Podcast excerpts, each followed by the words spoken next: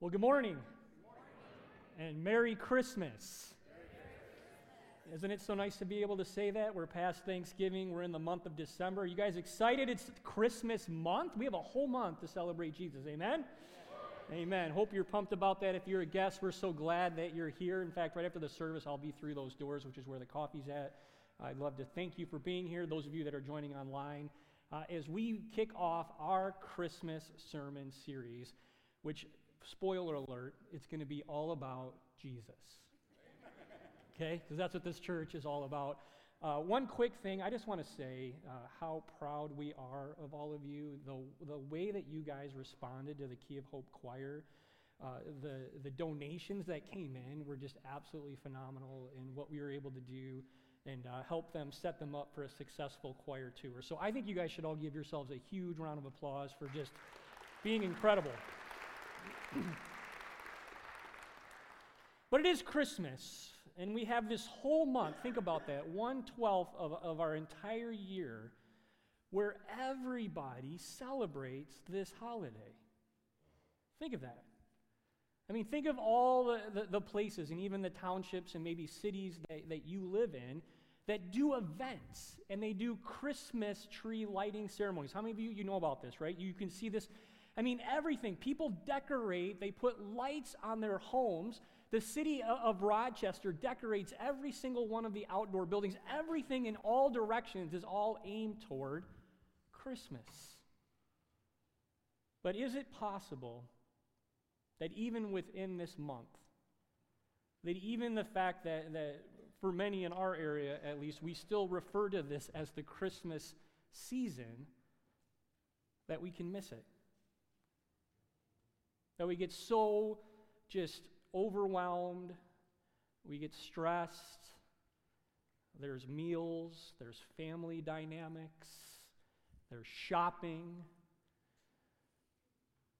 That we forget, even in our own lives, to maybe just pause long enough.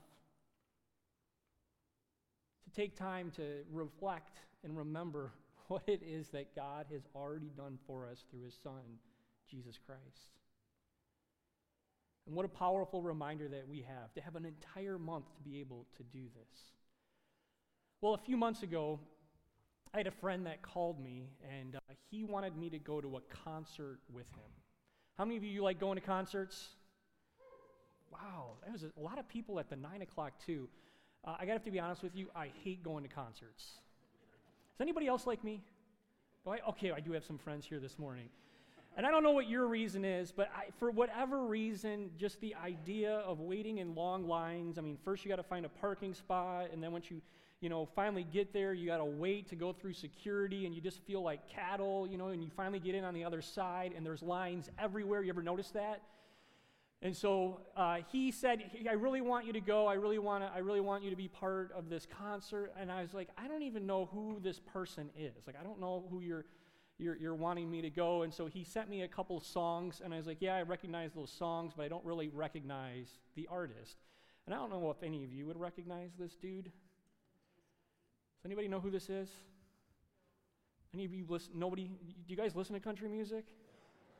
Oh, yeah. Whoa, whoa, that was mixed. it's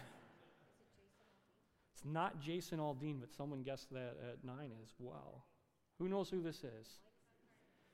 So he sends me a couple songs, and I see his name, and I said, Who is Jon Pardi? And he goes, For crying out loud, his name's Jon Pardi. And he sings a song about having mud on your boots, right? Uh, and he talks about having, what is it, on your wheels?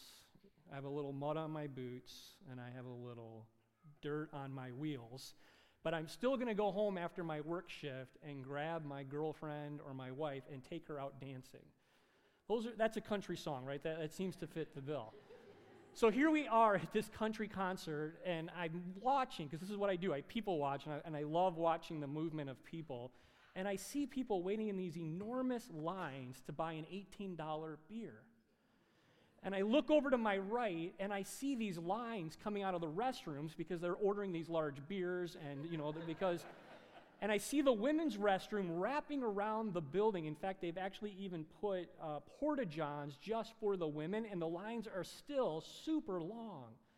And I just, for whatever reason, I had the thought that when we go through our building renovation here, that we need to be conscious of that. That we should have three times as many restroom stalls for women as we do for men. Don't you think that to be true? Yeah.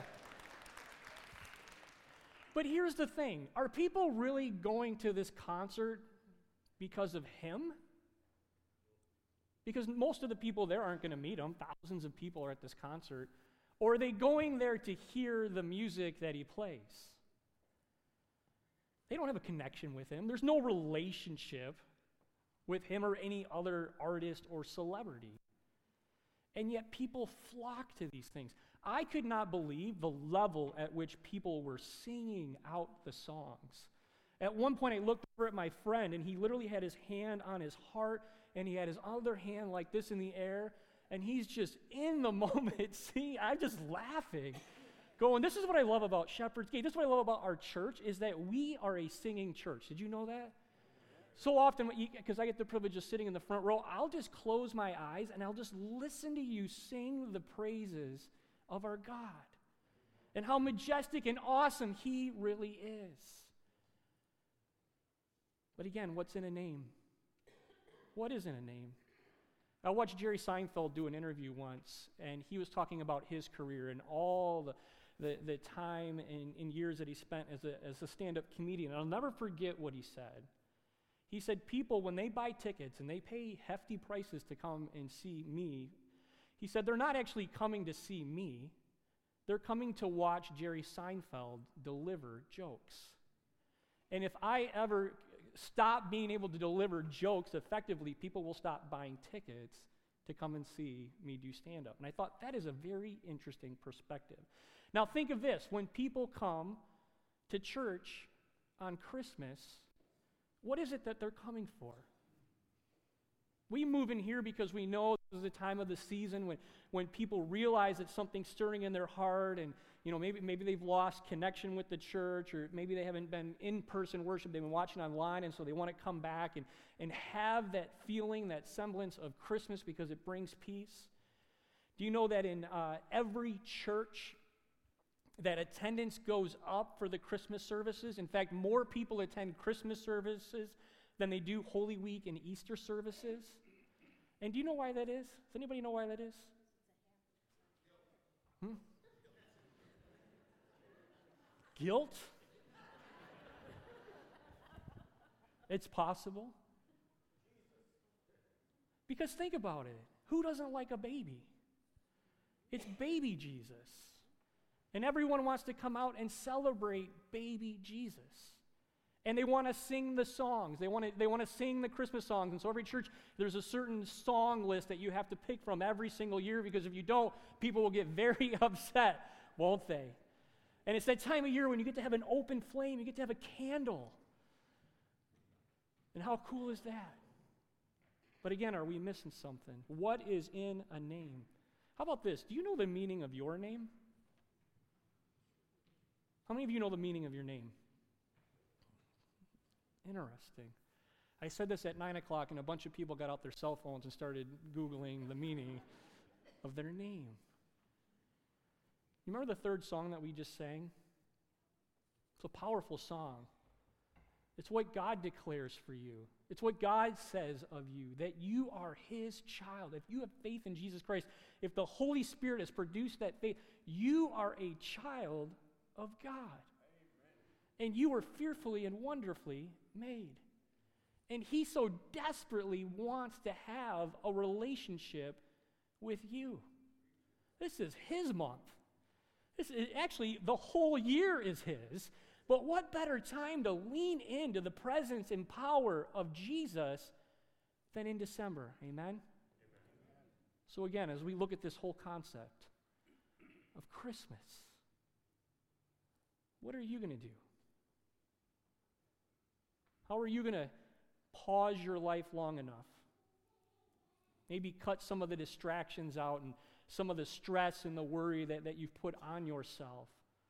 To remember what all, all of this and everything going on out there is really all about. And that's what we're going to look at today. If you want to grab one of your chair Bibles, it's on page 573. Uh, we're going to be looking at Isaiah 9 6. If you brought your own Bible with you, great. We would encourage you to bring your own Bible from home. Bring it every single week so you can mark it up and underline it.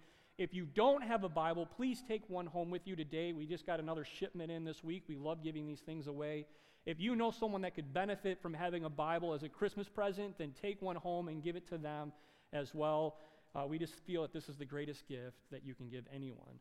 Isaiah 9 6. Isaiah, think about this, something written 700 years before Jesus was even born. It's an Old Testament book. He's an Old Testament prophet. And so these are the words that he is communicating to the people of God at this time.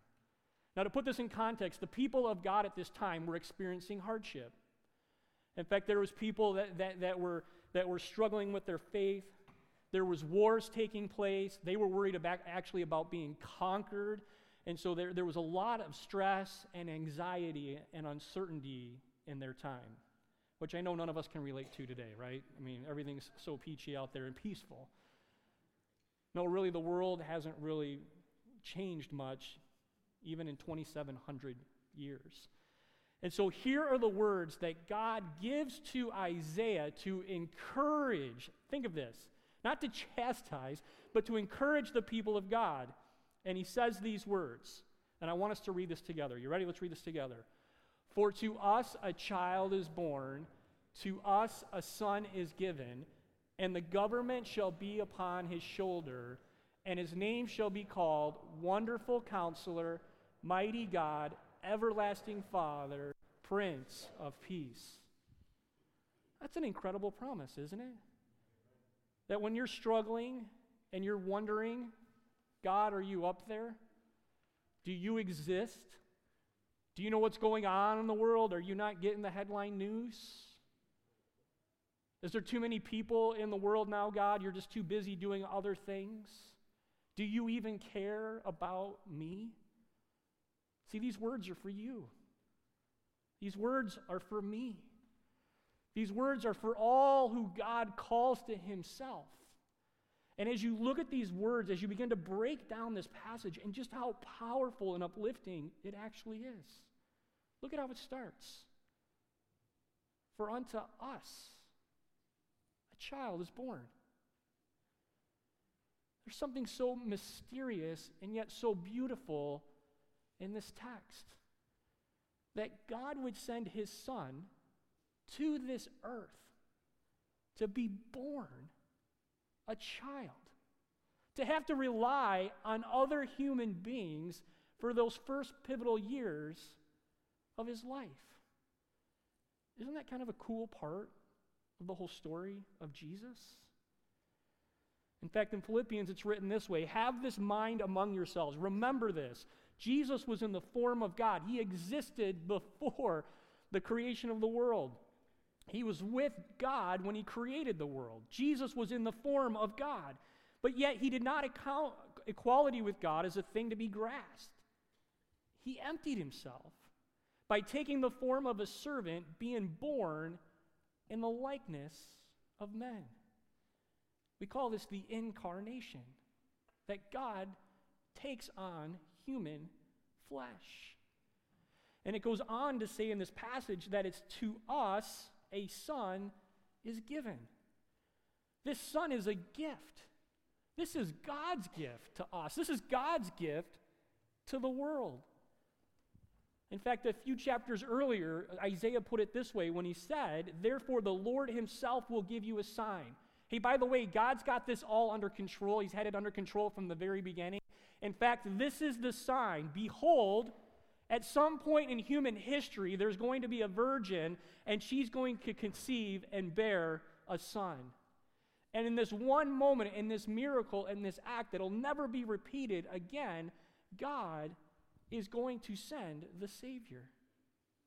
God Almighty is going to send His one and only Son through the power of the Holy Spirit to be born a virgin. Parents, grandparents in this room, are we passing this on to the next generation? Are we inviting them in to the, to the beauty and the majesty and the mystery of what Christmas is really all about? Are we pausing our family schedules and our family calendars long enough to make sure that they understand what this season really truly represents and what it is that God tells us in His Word? Look at what it says next that the government shall be upon his shoulder. Isn't this the confusing part? What the heck does this mean? Anybody know what this means? It's actually kind of cool because what it means is this. And Zechariah actually helps us out with this. That one day, when God the Father turns to Jesus and says, Now is the time that you are to return to the earth once and for all, and to bring those who have faith in me to be part of eternity with me, that you will truly be the King of Kings and the Lord of Lords, and there won't be any more darkness, there won't be any more sin, there won't be any more death, and there won't be any more things that we will have to deal with that we deal with now. In fact, he predicts it this way Zechariah the prophet said, The Lord will be king over the earth in that day. And I think we're getting there sooner, don't you? The Lord will be the only one. And look at what it says. His what? His name, the only one. Think how important names are to God.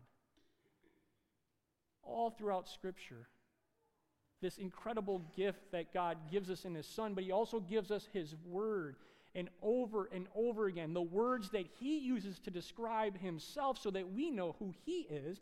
And when we know who he is, then we understand what it is that he does in and through our lives. And You got to love this. That's why it says, His name shall be called. And when God tells you to do something, it's probably a good idea to do it. Don't you think?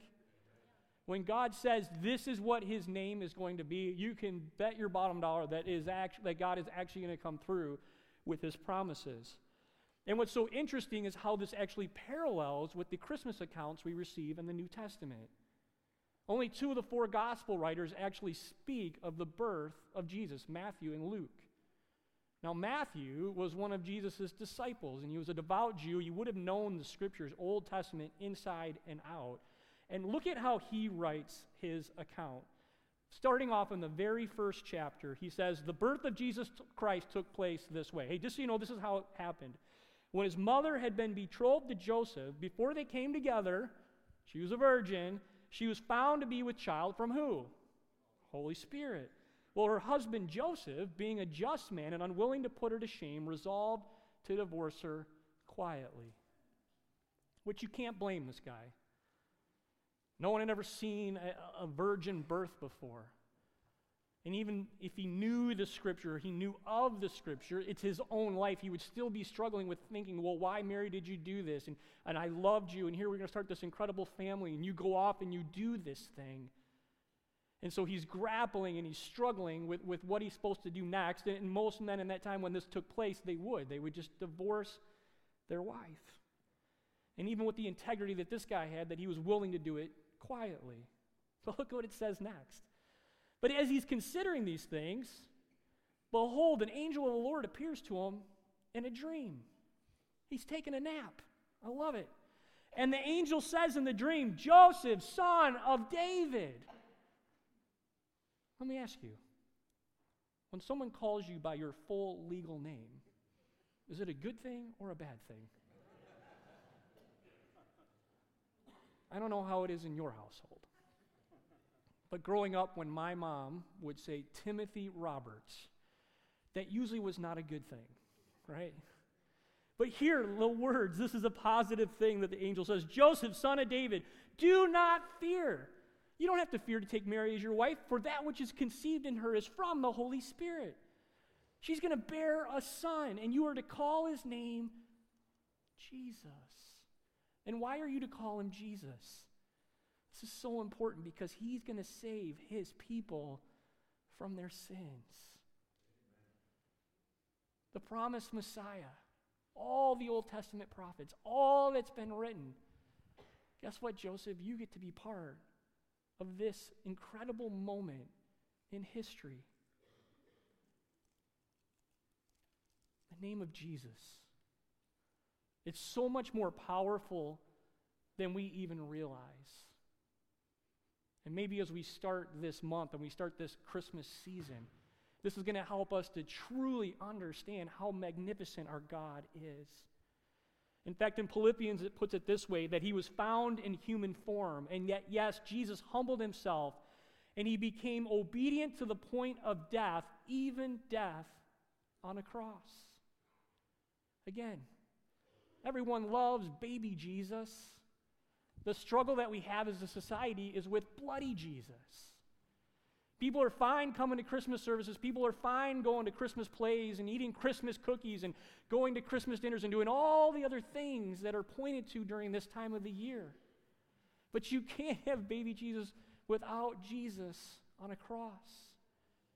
Your Savior, my Savior, He saves us by dying. He was born so that He could stretch out His hands on a cross, and the sins of the world would be placed on what? his shoulders. So that when he decided the time would come that he would breathe his last breath and they would take his body and place it in a tomb.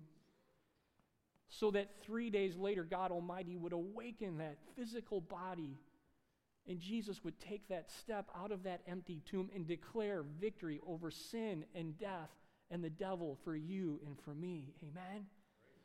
And aren't you glad? We are so blessed that we get to live on this side of God's account. We get to live on this side. We get to know that reality. It's not like the people in Isaiah's time where they were just waiting and wondering, waiting and wondering, is this going to be the year? And is this going to be the year? And this is going to be the year. Imagine if Isaiah would have said, hey, by the way, he's coming, but he's not coming for another 700 years. He didn't tell them that. Just like God doesn't tell us when he's coming back. And sometimes that gets frustrating, doesn't it? I've had many conversations with God. I'm like, God, I think it's time. You can come back now. It's okay. I'm 45 years old. I've lived a good life, and it's all about me. So come on back, and let's just put an end to all of this. Some of you that I know that's what you're praying for because you told me, wouldn't it be cool if I got to see the rapture, the resurrection of the saints?